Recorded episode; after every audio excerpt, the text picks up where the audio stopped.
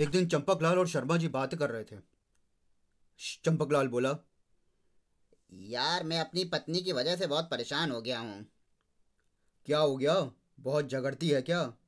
नहीं यार उसकी याददाश्त बहुत ख़राब है क्यों क्या हुआ काम की बातें भूल जाती है क्या